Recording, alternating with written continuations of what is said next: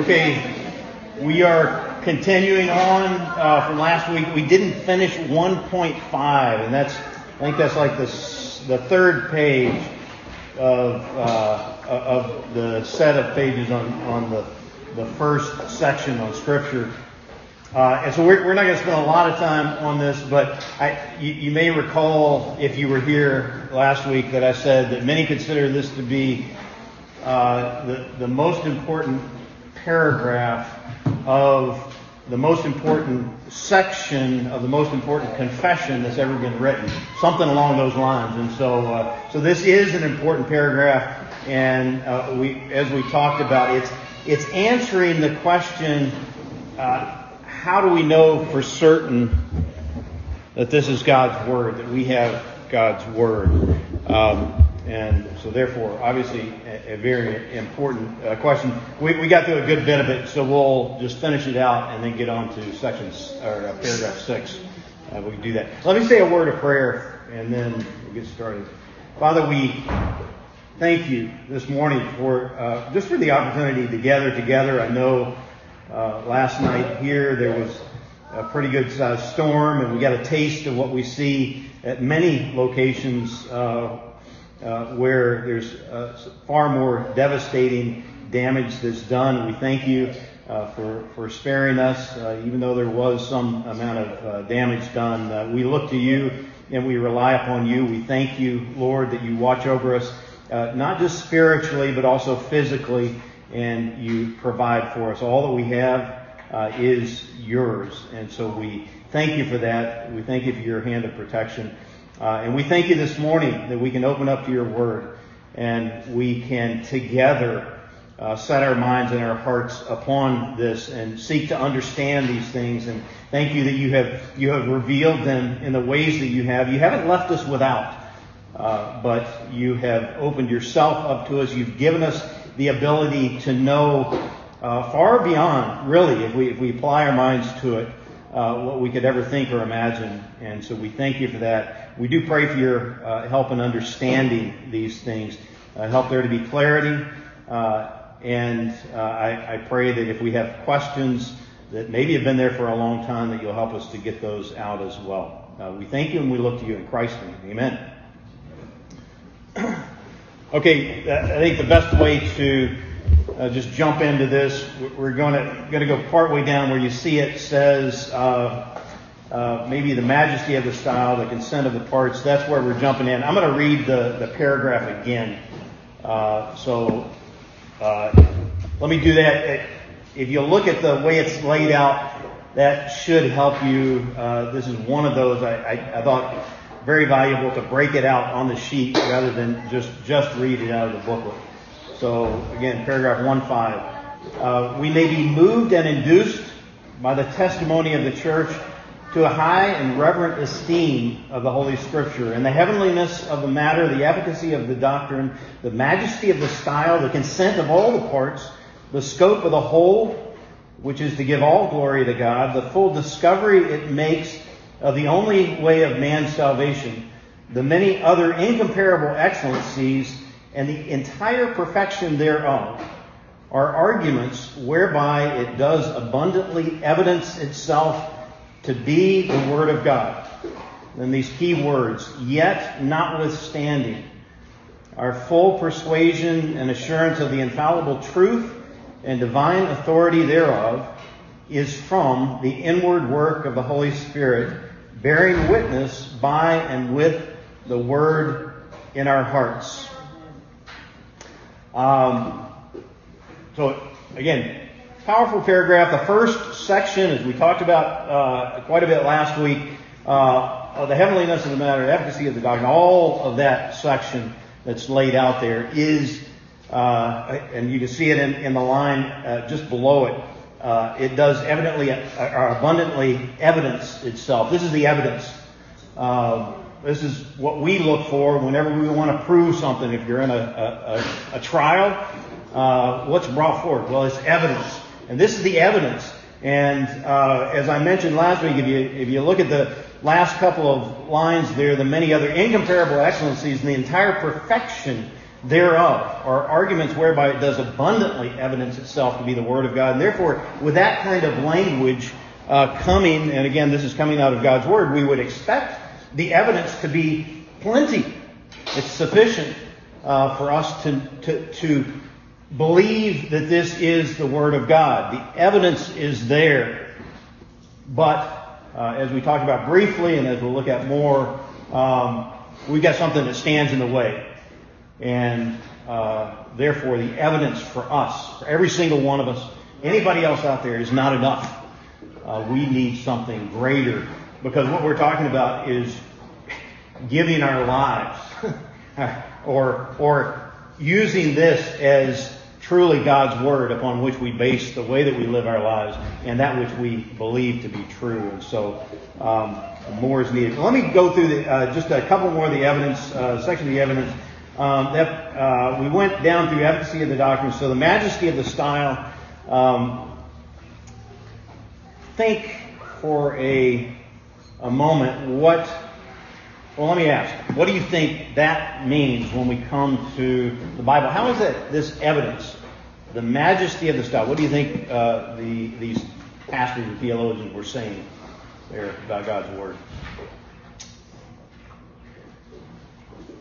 Majesty of the style. Let me ask the kids who are here. Um, maybe you do, maybe you don't, but do you have a do you have a, a particular verse uh, or maybe a few verses that uh, that you've got a Bible and, and you love to go there and maybe you've got them memorized, but, but you, you, you love to repeat them because they're like food for your soul. Uh, and just the way it all fits together, they have great meaning for you. Any of the kids here? Any verses? Okay. What, can you give just a verse or?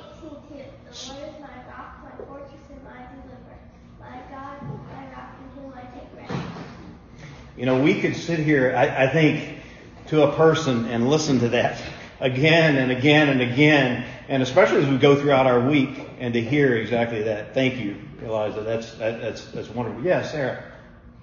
I don't know what chapter. You don't have to. You can just name the reference. Yeah.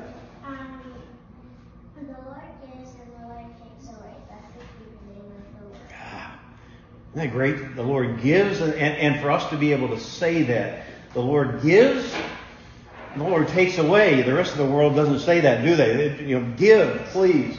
But we know the Lord, and therefore it, it draws your heart to it, right?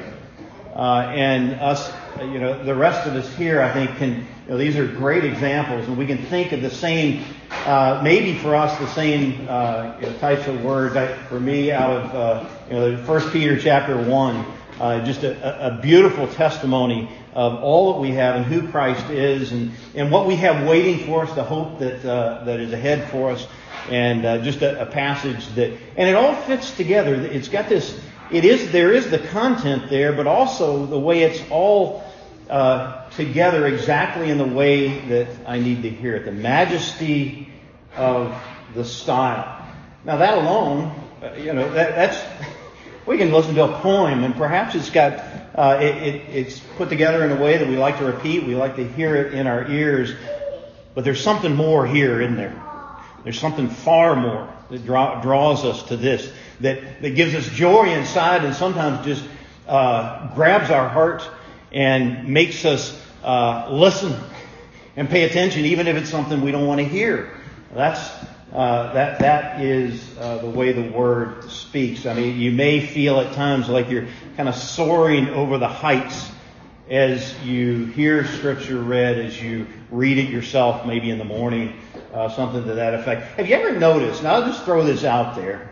Uh, I don't know if others, if this is your experience, but have you ever noticed how paraphrases, there, there, there are Bibles that are paraphrases, they're very helpful, uh, but, but they, they don't have the very words of the, the text, but they, they're almost like a commentary. There are more words. They're very wordy there. Have you ever noticed how I've never really had a paraphrase. There's some I've repeated from maybe a couple of times the message and things like that, but they, they never grab you.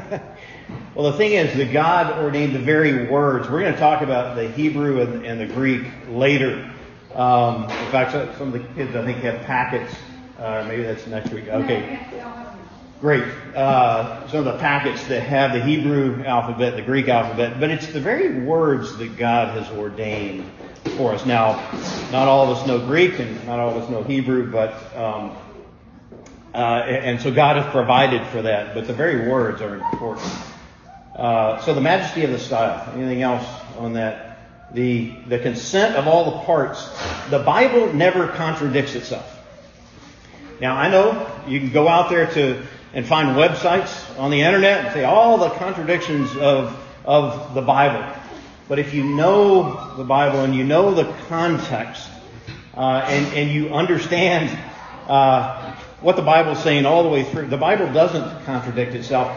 Uh, now, many say it does, but many also lack understanding. Uh, but you think about all the different parts there. What is often said: 40 different authors over 1,500 years, spread all over uh, the part, but uh, all writing in a way that it all has one message, that it's all pointing in one direction.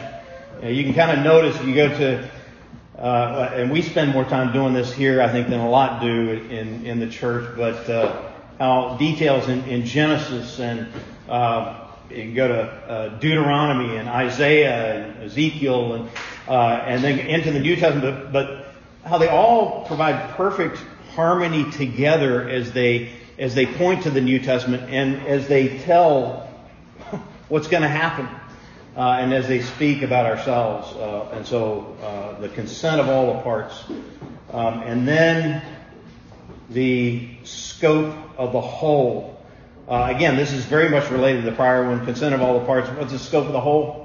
What does it say here? The scope of the whole is? To give all glory to God. Uh, anybody know the, the first uh, question of the shorter catechism? There's the question. What is the chief end of man? Anybody? What is it? Man's chief end is to enjoy.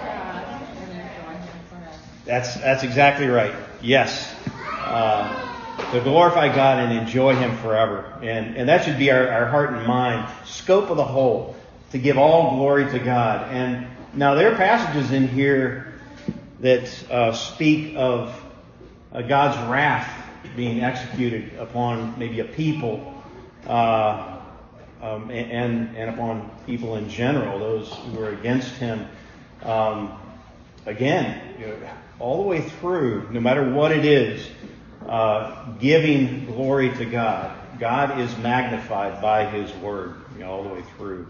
And so, scope of the whole. Full discovery of the only way of man's salvation.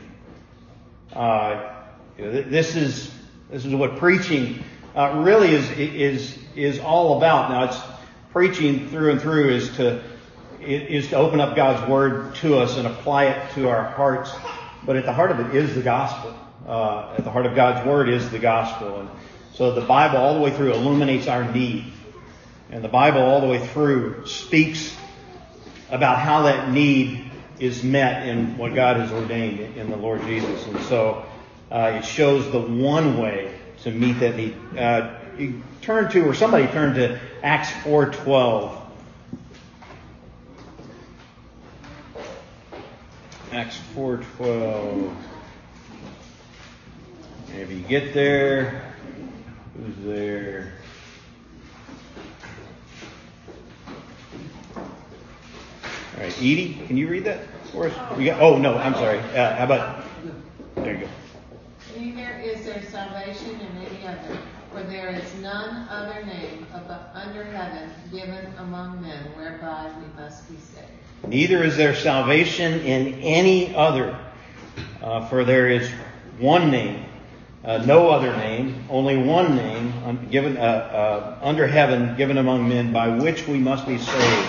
Uh, and, and that's that's what the Bible is pointing to all the way through the one way of man's salvation. Uh, there it's in a verse, but the whole Bible uh, brings that out. And then you get the next uh, couple of uh, uh, statements there. Um, many other incomparable excellencies, the entire perfection thereof. The Bible is perfect that way. Now, we'll talk about in, in a little bit what, what exactly that means, uh, because, and we, we did already to some extent, uh, that, that the perfection that we hold in our hands, uh, this version is not perfect. We, we believe that the Bible in the original autographs uh, was exactly word by word what God set down. Uh, in other words, what was written, and it was truly written by, by men, uh, written for our benefit, but it's, it, it was uh, given originally to be exactly that which he intended. Um, now, it's come over the years, it's been copied uh, meticulously, but there are copy errors and things like that that we need to deal with. That's why we have what's called textual criticism that is a science that can go back and look. But the, the biggest benefit of textual criticism, I think, is just to say that as we trace back, uh, there are no errors that uh, that are sufficient to give us any doubt in anything in God's Word, any of the main doctrines. There are no errors that uh, that are found there, and so um, so again, all the way through, uh, there's a perfection um, to the Bible. Two words, yet notwithstanding. Now, the, the original question that we were asking was, how do I know for certain that this is God's Word? Uh, and what is it, let me ask, what is it that, that stands, I think we brought this up last week, but we need to mention it again. What is it that stands in our way? We've got all this evidence that's here. Why would I say that there is no man or woman uh, upon the earth that will be convinced by all that evidence uh, such that they truly believe that this is God's word to the extent of giving themselves over? What is it that Our sin nature. our sin nature? That's exactly right. The Holy Spirit that has to bring this to light. That's, we must Without the Holy Spirit. That's right. We will not accept. That's right. And and I- and I think if, if we if, if we bring that home to our minds and our hearts, we must have, or someone must have the Holy Spirit in order to receive this as God's word, and therefore to take it, to hear it, to live by it. If we really bring that home, that that changes a, a, a lot about the way we do things, about the way we think, about the way we uh, evangelize others, uh, and, and including ourselves. If we realize and are convinced, convicted inside, the Holy Spirit is dwelling within, then that changes things. Uh, because all of a sudden this becomes uh, very important. Uh, somebody say something? Okay. I was going to say, Yeah, yeah. you know, even because of our sin nature, the work of the Holy Spirit is continually doing this work in us. So it is like this full persuasion and and assurance of the infallible truth and divine authority. You know, I don't think it's an instantaneous thing. That's right. It's made possible by the Holy Spirit, but I think just like everything else, it's a process of, of the Holy Spirit sanctifying us and more and more convincing us of that. Um, and and that, that more and more says, you know, without the Holy Spirit, there's no way of that happening. Um, even with the Holy Spirit, it's a process. Right. And and if you look at, and you may be able to think about your own experience, but you look at, uh, at God's word and how this works and how we're uh, instructed by it, that the way it does happen is someone comes to faith in Christ. There may be, and often there are, right then, there are these these huge areas. Uh, their, their hand's been holding on tightly to something, and all of a sudden, it's like this. Uh, this means so much more. My, my idol went from being this thing that I'm hanging on to to being the living God, and so immediately I'm, I'm letting loose.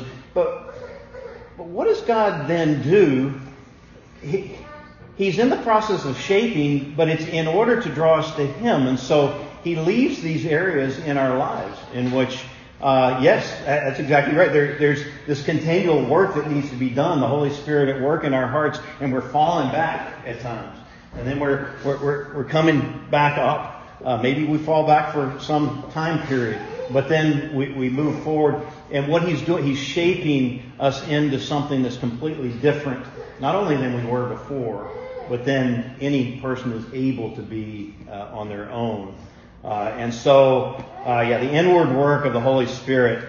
Now, I, I will say the argument of some is that this is subjectivism, which means that this is just uh, uh, us uh, as, and of course this is out of scripture, but us saying that, uh, well, now there's this this inner light inside, and so uh, I, am able to see things differently. But it's really subjectivism. It's really just me uh, in and of myself, so that I feel different, or I feel that this is the Word of God. And, and I'll just say, beware of that. That's not at all what this is, because it's the opposite. If the Holy Spirit comes from the outside and dwells within, that's not subjectivism. That's something completely objective. It's just that we can't visually see it. And so the Holy Spirit truly dwelling within, why else would someone all of a sudden, they've been going in this way, and all of a sudden, completely different. Their heart is given over. Fruit begins to show love, joy, peace, patience, kindness, on and on, and uh, and it manifests itself in their lives. Uh, yeah, Gordon. Well, like we were saying before, the truth would be obvious if not for them uh, um, suppressing the truth in unrighteousness. Right. Um, and then God comes and He gives us a new heart and uh, and you know the scales from our eyes, and then we, we're seeing that this is God's word. It's it's just like if uh, if I said that that board behind you is white, and then somebody would say, well, how do you know? And I'm, I'm looking at it. It's right there. That's right. Right, right. know, but, but how do you? That's just you. And it, no, it's white. I'm looking at it. And Yeah. it, it's the same thing with God's word because uh, you know, but for them suppressing the truth, it would be as obvious as anything to them. Um, and it, the, the difference is that God has uh, has has granted me repentance and faith, and I'm, I'm able to see just as I see that that word is white, that, Right. that this is God's word. Absolutely. Yeah, Jim. No, but there are many people that I that would consider themselves to be Bible scholars Uh-huh. or academicians. Right. I think there are many seminary professors that probably would fall in that particular category, but they haven't been redeemed. They really, you know, they Brilliant have- minds. They Yeah. have a, an academic knowledge That's right. a, a head knowledge, if you will, of what the Bi- Bible is saying. But it takes that uh, to be redeemed to understand that when the Bible speaks, God speaks. Yeah. Uh, you know, and uh, you know, there's a huge distance between head knowledge and soul knowledge. That's right. Maybe about eight inches or ten inches, but those are the longest ten inches that you can possibly travel, and it takes an act of God Yeah. to make you realize that this is really God speaking to these people. Yeah, I like the way you said that. You know, distance doesn't seem that long, and it, you know, and, and to us it doesn't seem that perhaps big, that great. But when we think objectively about what's really taking place, it's uh, it is miraculous. You could use that word. It's night and day. Turn to 1 Corinthians chapter two. I just want us to, and then we'll we'll move on. But I, I want us to see in God's words the reality of what uh, of what takes place. Uh, so 1 Corinthians chapter 2, verse 10. And I'm going to go just before that. Verse 10 is where I really want to start. But uh, um, uh, just before that, Paul says you know, things like, None of the rulers of this age understood this, for if they had, they would not have crucified the Lord of glory. But as it is written, what no eye has seen, nor ear heard, nor the heart of man imagined, what God has prepared for those who love him. Uh, and so he, he's talking about uh, that, that wisdom that is received by the Holy Spirit. But then he, he talks specifically about how that takes place right after that. Uh, look, beginning at verse 10. These things God has revealed to us through the Spirit, capital S, right? For the Spirit searches everything, even the depths of God. And verse 11 is the one I want to, you know, 11 and 12, I think. Uh, for who knows a person's thoughts except the spirit of that person? Little s, right? The spirit of that person, which is in him. Uh, so every one of us, we, you can look at the person next to you, even if it's your wife or husband, you can look at them and you don't know, you know, some would say you know the thoughts that they're thinking, but, uh, but you don't truly, you're not able to think those same thoughts. For who knows a person's thoughts except the spirit of that person which is in him? So also, no one comprehends the thoughts of God except the Spirit, capital S, the Spirit of God. Uh, now we have received, so this is objective, we have received not the Spirit of this world, but the Spirit, capital S, who is from God, that we might understand the things freely given us by God. And we impart this in words not taught by human wisdom, but taught by the Spirit. Interpreting spiritual truths to those who are spiritual. So go back and read those words again, yet notwithstanding our full persuasion and assurance of the infallible truth and divine authority thereof is from the inward work of the Holy Spirit, bearing witness by and with the Word in our hearts. So the Lord dwells within. He opens our eyes. He helps us to see, wait, this is important. Okay, it's not just important, this is the Word of God. Uh, and therefore, this has, this has authority in my life and, and, needs to be applied. And I can understand it as well as I begin going through. We'll talk about uh, just a moment uh, how much we can understand and the great depth that is here, but we can understand that which we need to understand why. Because the Spirit is at work. Objective. Verse 14. What? Verse 14 shows us Read it. yeah. those that don't understand. Absolutely. Absolutely. Yeah, can you read that? The natural person does not accept the things of the Spirit of God, for they are folly to him, and he is not able to understand them, because they are not spiritually discerned.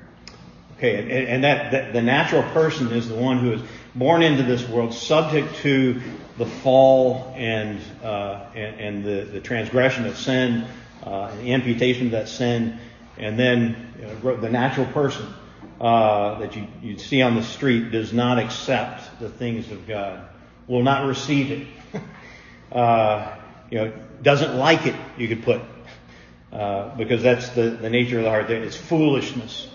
And of course, that's what the world thinks about the things that we're talking about here. It is foolishness.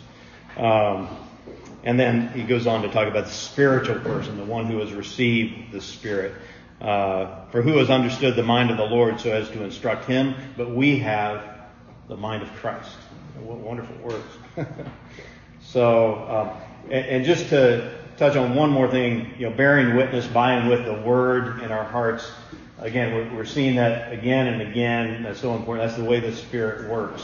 And it's not that always the Word isn't open in front of us or we're just listening to the preach word or whatever. You know, as we come to know it and we live and we're living our lives, uh, it, it's the Holy Spirit in the circumstances of our lives opening up our eyes to be able to truly see uh, and to understand this is God's Word, this is authoritative to me. Uh, but what's the requirement? What's the one requirement? Must be there. The Holy Spirit must be present. Uh, and therefore, we must be of faith. And faith is the key. Um, so you can kind of see there how the Holy Spirit works. Uh, uh, something about how He uh, persuades us. You look at the next paragraph there. Uh, one more. I think this is the last one that I kind of broke out on the sheet because uh, this one can be a, a, bit of a challenge um, there. So uh, this one is, you see the heading there, it's, it's, essentially about the sufficiency of Scripture. You can see that in the first few words. Uh, what uh, the, the whole counsel of God concerning all things necessary. And there are three different areas necessary for His own glory, for man's salvation, for faith and life. Uh, and it's talking that this the, the word is sufficient. It provides everything that we need, uh, and then it has some other words there that are helpful. So, uh, I guess somebody, know, Will, you want to read that to us, that paragraph there? The whole counsel of God concerning all things necessary for His own glory and salvation, faith and life is either expressly set down in Scripture or by good and necessary consequence may be deduced from Scripture, unto which nothing at any time is to be added, whether by new revelations of the Spirit or traditions of men. Nevertheless, we acknowledge the inward illumination of the Spirit of God to be necessary for the saving understanding of such things as are revealed in the Word, and that there are some circumstances concerning the worship of God and government of the church, common to human actions and societies, which are to be ordered by the light of nature and Christian prudence according to the general rules of the Word, which are always to be observed. Okay, there's a lot there. We probably we won't make it through all of it, but uh, let me ask the question first. Uh, it says all things necessary. Does the Bible tell us about everything? You got to get this out of the way. uh, okay, maybe some of the kids who are here, tell me something that the Bible doesn't directly tell us about. Any, any anybody? What what's something that you can think of the Bible doesn't really open up to us? Yeah, Liza. What? Okay, well, it does tell us about heaven. That's one of the things. But what's something that it doesn't tell, that you, you, you may go through in school perhaps, or whatever, that the Bible doesn't directly open up or tell us about? Um, okay, yeah, now there, there are some of the details. You're, you're right. The, uh, but I'm talking about things that we do experience, that we do see and we do learn about. Uh, but the, what? Tell us how to fly an airplane. How to fly an airplane. Yeah, so, so have you ever heard somebody that's, uh, you know, they're, they're about to, to land the plane, the pilot gets knocked out or something, and, and, and somebody has to go forward real quick and, and, and fly the airplane. So they grab their Bible and they open it up and, okay, how do I fly this? Well, they may pray. that's probably what they're going So that's good. The Bible doesn't tell you how to fly an airplane. What? Cats. Cats. It doesn't tell you about cats. does it? I, actually, I, there, there's got to be something about cats. I'm pretty sure there's no cats in the Bible. and, and how to clean up when the cat. Well, anyway. So, uh, so yeah, yes. It doesn't tell you about cars.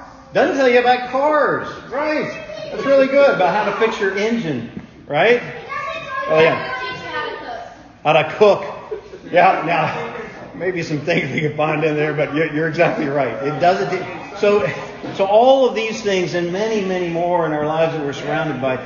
Yeah, the Bible, it it doesn't tell us everything. And look at those first few words: the whole counsel of God concerning all things necessary for three, for His own glory, for God's own glory, for man's salvation, for faith and life, uh, and, and you know, in, in general.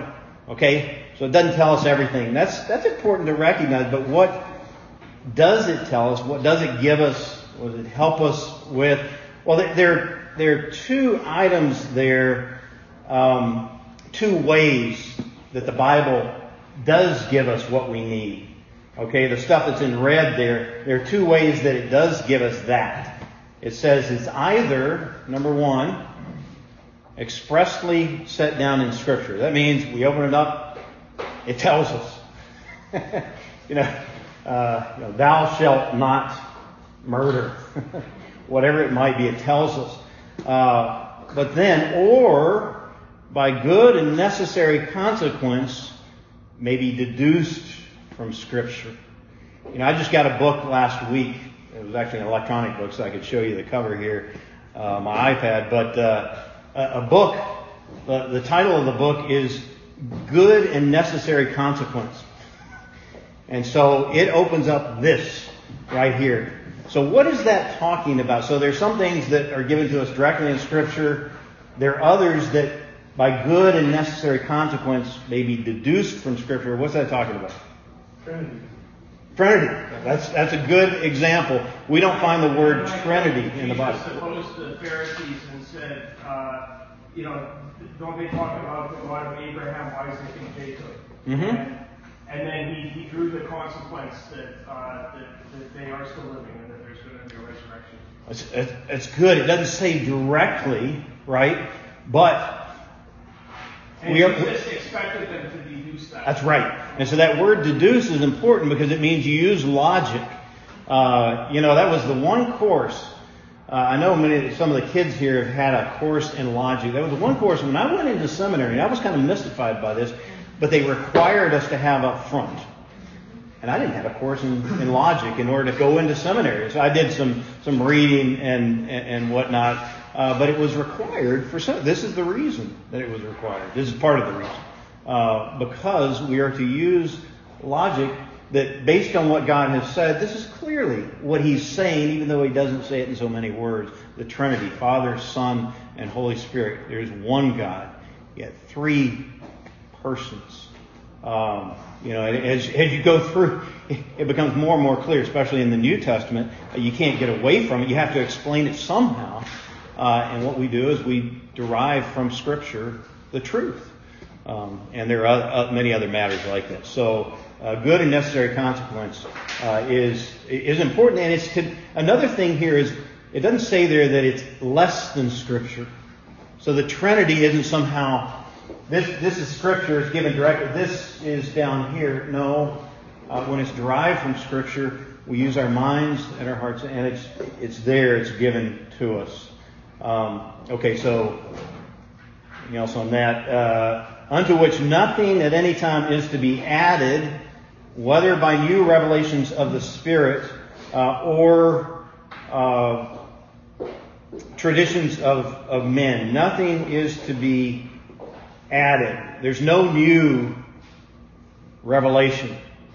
Now, this does not deny uh, new work of the Holy Spirit that that you know, we already read about the Holy Spirit bearing witness by and with the Word in our hearts that that He opens our hearts to be able to see, and that's what the whole next section is about. Is about the inward illumination of the Spirit of God.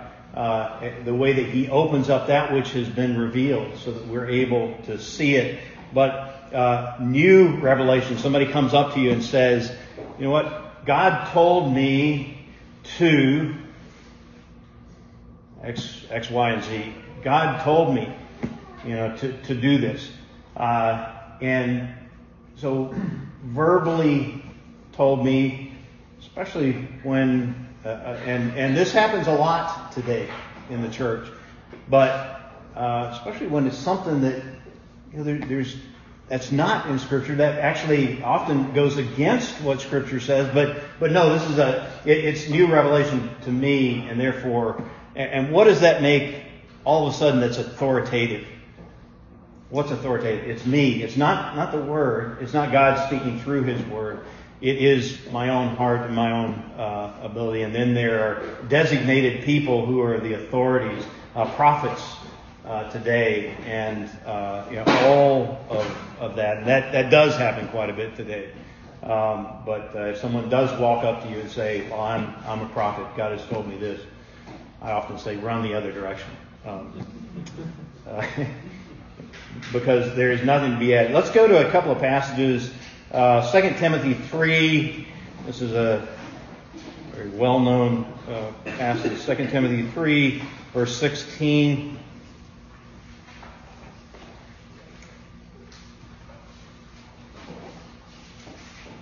All right. You get it, Lee? Even though you got, your hands full there. All right. Oh, did, did you have it? Oh, okay, okay, no, no problem.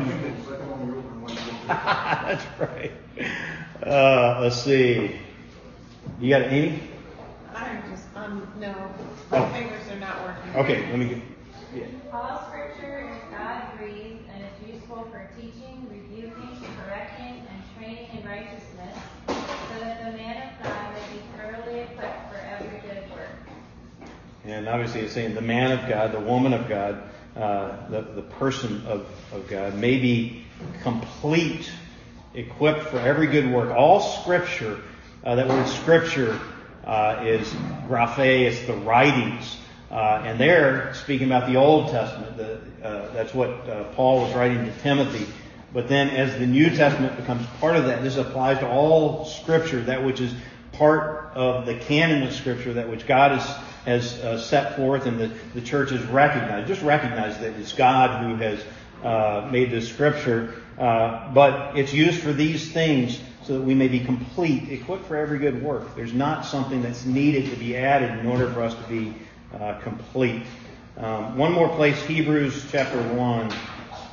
A couple of really important uh, passages. Hebrews chapter 1, verse, uh, first three verses, or half of the first three, uh, verse 3. So, Jim, you want to get that? Who being the brightness of his glory and the express image of his person, and upholding all things by the word of his power, when he had by himself purged our sins, set down on the right hand of the majesty on high. Okay, what, what was that? Hebrews, did you say? Hebrews 1, yeah, Hebrews 1, verse 1. No, verse 3. I'm Oh, sorry. verse, I'm sorry, I'm sorry, yeah, yeah, I, I was looking for, so 1 to 3, I'm sorry. I'm sorry. God, who at sundry times and in diverse manners spoke in time past unto the fathers by the prophets, hath in these last days spoken unto us by his Son, whom he has appointed heir of all things, by whom also he made the world, who being the brightness of his glory, and the express image of his person, and upholding all things by the word of his power, Okay, you, you stop there, but, um, so, in the past, you know, notice this is Hebrews, the author of Hebrews writing New Testament. Uh, long ago, many times, many ways, uh, God spoke to our fathers by the prophets. Uh, this is uh, prior to the intertestamental period. God spoke to the fathers by, by the prophets. But in these last days, He has spoken to us by His Son, uh, whom He appointed the heir of all things, and, and on and on. So now it, he, he spoke by the prophets, no less the Word of God. Uh, spoken by the Son now, no more the Word of God, but together this is the witness of Scripture. This is what we have. That we don't have an open canon uh, waiting for more uh, to be added. And so, uh, uh, unto which nothing at any time is to be added, whether by new revelations of the Spirit or traditions of men. What's that last phrase really pointing to? Traditions of men? The, the Roman Catholic Church. It, it is. Uh, because of uh, the, the what what is stated there and what they, they hold that uh, the Pope is able to speak outside of Scripture and directly from God and and uh, and we can see that popes have contradicted themselves. They've done this over time and all of that. It's just uh, kind of obvious, but uh, but that was especially uh, what they were dealing with at this time. Uh, nevertheless, we acknowledge the inward illumination of the Spirit to be necessary absolutely necessary for the saving understanding of such things as are revealed in the word. In, in the word. And so uh, this is uh, the you know, what we call um, the the inward, you know, as we read there, the inward illumination of the Spirit. The Spirit um, opening our eyes to be able to see in Scripture what God has uh, said, and we cannot desire Christ. We cannot, uh, no one will turn to Christ without this, uh, without the, the, the uh, inward illumination of the Spirit, changing the heart, drawing us to, uh, to Christ, and, and then opening our eyes to be able to see the gospel, be able to see our own sin and the, the, the terrible condition of our, our place, our hearts, and, but then to see Christ and to see how He has provided for us. So, uh, you know, wonderful, wonderful uh, words. Um, and then, uh, so there are two things that are need. Well, let me. Um, two things needed for salvation. One is the Scripture. The other is the Holy Spirit. Same as we saw back in the prior uh, um, uh, paragraph. Uh, now, then it goes on to say, and there are some circumstances concerning the worship of God, the government of the church, common to human actions and societies which are or, to be ordered by the light of nature. Anybody remember what that phrase, the light of nature, is referring to? Um, it, we've all been made in the image of God, all of us. The fall happened, corrupted that image. Yet, we're still those who are made in the image of God. We still we have a conscience. Uh, that we're able still to to see in a way that. Uh, and understand things and we use our intelligence and all of that, that's still part of that image that sets us apart from the other creatures, right? Uh, so all of that is the, the light of nature. Um, and so there, there's some circumstances uh, which are to be ordered by that light of nature and Christian prudence. And it's basically saying there that, that, that we, we use our minds and there are some things that we do which are not expressly set down in Scripture. You know, one that I used the other day that's kind of, kind of common. Well, we, we go into worship and we turn on the lights. We decide, we, well, the Bible doesn't say we have to turn on the lights and have lights, but we do that um, because uh, you know we need to be able to see, and, and, this is just common sense. And and so that's kind of what it's saying here. There there are some things. It's kind of you know some may be very pedantic and say, well, you said uh, you know for worship uh, that that it has to be set forth in Scripture. Well, it's the same. You know, use common sense as well uh, as part of it. So. Um, it seems like this. Yeah, the Yeah. elements of worship. are- Yeah. Uh, absolutely, and- and yeah. The light of nature, we can't say the light of nature said that we should wave candles around or something. Right, right, right. And so, so we, we look and we don't add elements to it. Uh, that's exactly right. And, uh, to the worship of God, the government of the church. Yeah. So, you have anything else? I would agree with Oh, okay. All right. That was good. Um, okay, uh, real quick, John 6, 45. Let's just touch on a couple of these. Somebody else turned to uh, Ephesians 1.18. So, let's see. One of you guys, Caleb, can you turn to Ephesians 1.18 and then John 6.45? If you, if you got it, raise your hand. Okay, great, Jake. It is written through the prophets, and they shall all be taught God. Everyone who has heard and learned from the Father. Okay, uh, everyone who has heard and learned from the Father comes to, comes to me. They will all be taught by God. That God teaches us. He opens our eyes to be able to see, uh, and, and taught by God. Now, yes, there there may be humans in, in that mix, or there may not. Uh, but uh, taught by God is the inward illumination of the Spirit. Uh, Ephesians 1.18, Caleb. Having the eyes of your hearts enlightened, that you may know what is the hope to which he has called, called you. What are the riches of his glorious inheritance in the saints? Okay, having the eyes of your hearts enlightened. Think about that. The eyes of your heart. Does your, does your heart have eyes? Well, first of all, we have to ask, what is my heart? It's, it's not really talking about the thing that's pumping, right? The heart, biblically, is the center of your being. Uh, it's that uh, part from which uh, everything else flows out, uh, out of your mouth often, and things like that. So the heart and the mind uh, and, and the soul, we often see together uh, as, as one. So that's but the, the eyes of your heart, does that have eyes? The answer is no, not physical eyes. Spiritual eyes? Yes. Uh, the eyes of the eyes of the heart. So that's what it's uh, what it's referring to there. The, uh, the, the the work of the Spirit, the illumination of the Spirit that takes place. Um, and you can see that last I, that last bullet there. I said uh, we live not only by what we find in the Word, but also by what we find in nature. That's uh, talking about those last uh, couple of lines there. Okay, anything else on 1 6? Okay, 1 7. 1 7. To, for this, you got to turn your, your books. Um, and again, I'll just remind you that as we go through, that uh, we're actually looking at the one on the left. Remember these books, they, they're a mirror. The one on the right is the, the modern English version. And so just a few words that are different. Actually, the biggest difference is the one on the left actually has the proof texts, the references. Um, but but this is talking. As you see there, the word is the clar uh, or the title, the clarity of Scripture that I've got in the notes.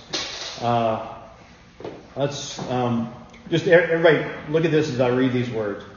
All things in Scripture are not alike plain in themselves, nor alike clear unto all.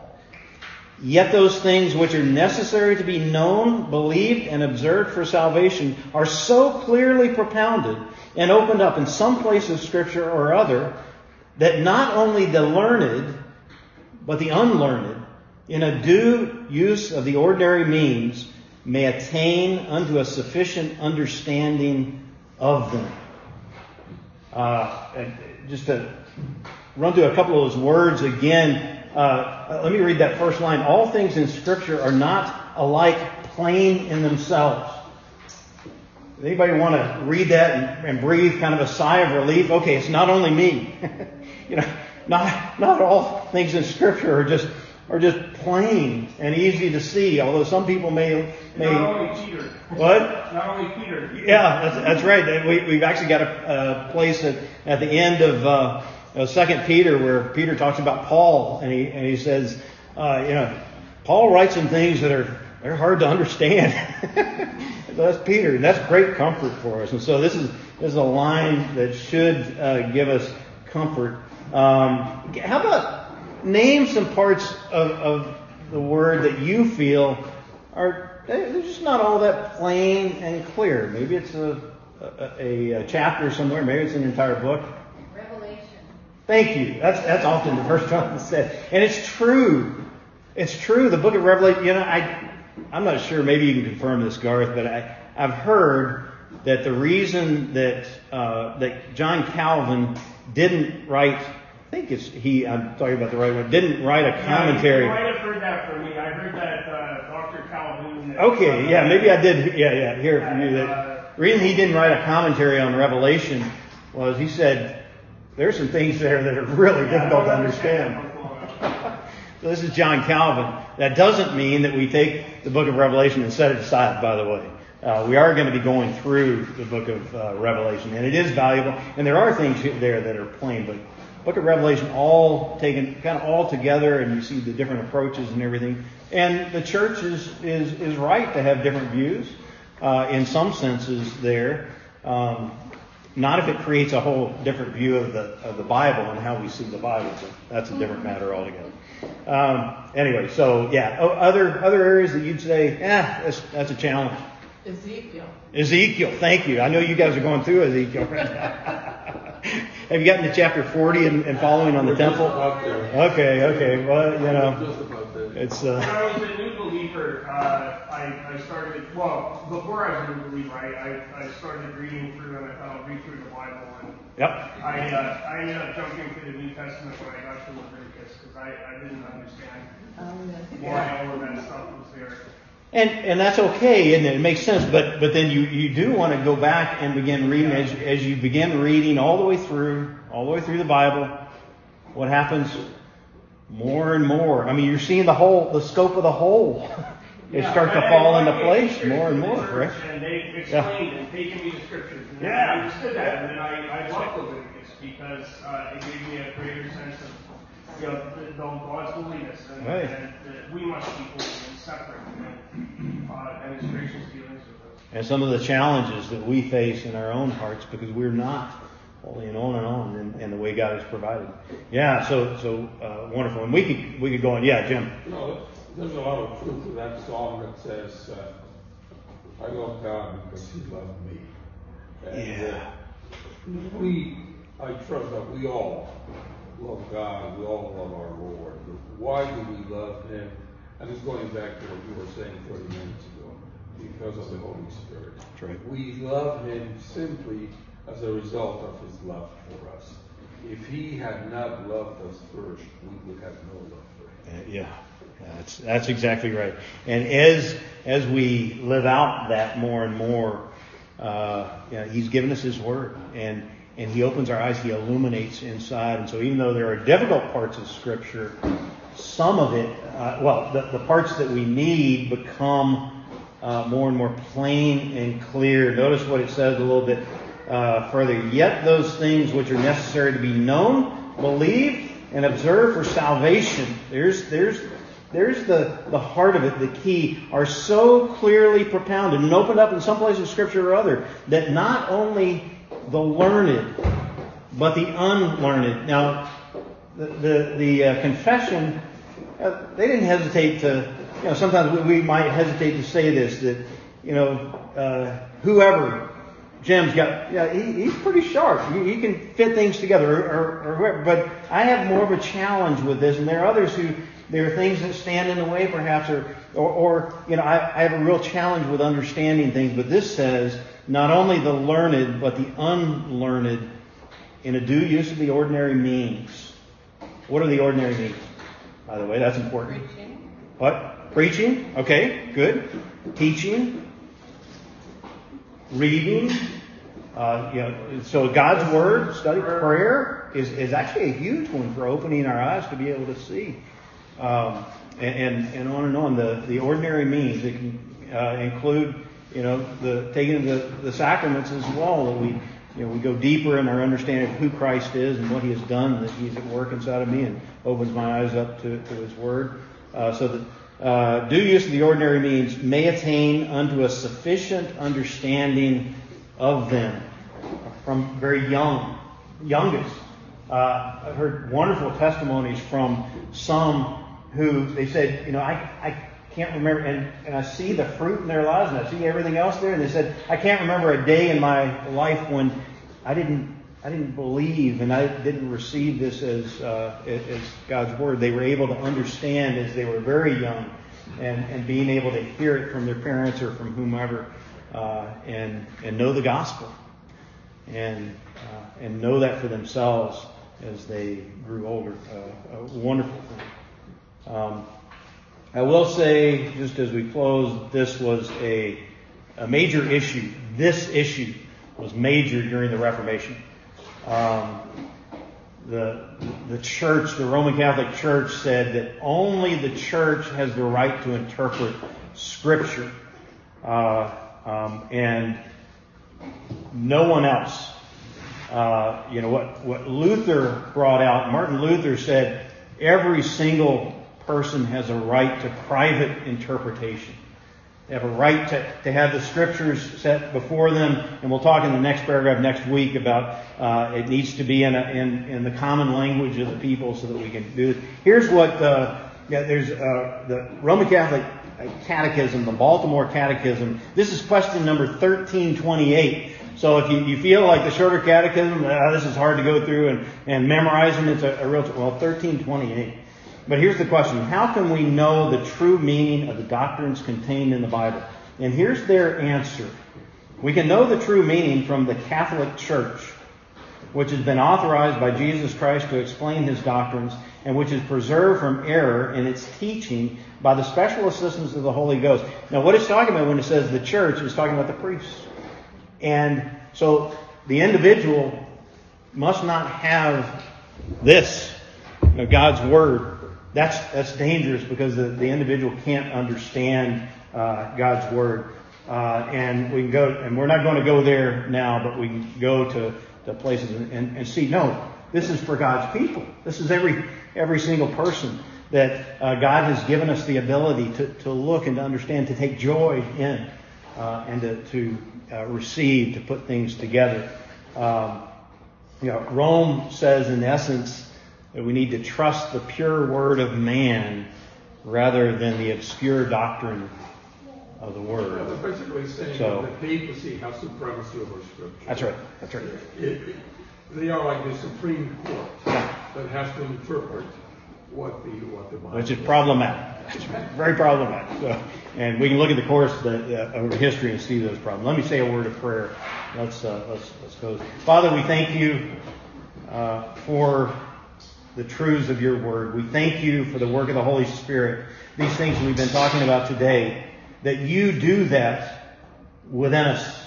You open our eyes to be able to see and to receive and change our hearts uh, so that this becomes that which we desire. And you, through the illumination of the Spirit, open our eyes, the eyes of our heart, that, that we can we can see and understand and fit together. Uh, and, and, and it changes the way, therefore, that we live our lives, the way that we take your commandments and uh, live them out and, and on and on. So we thank you for the, the wonderful resources that you have given us.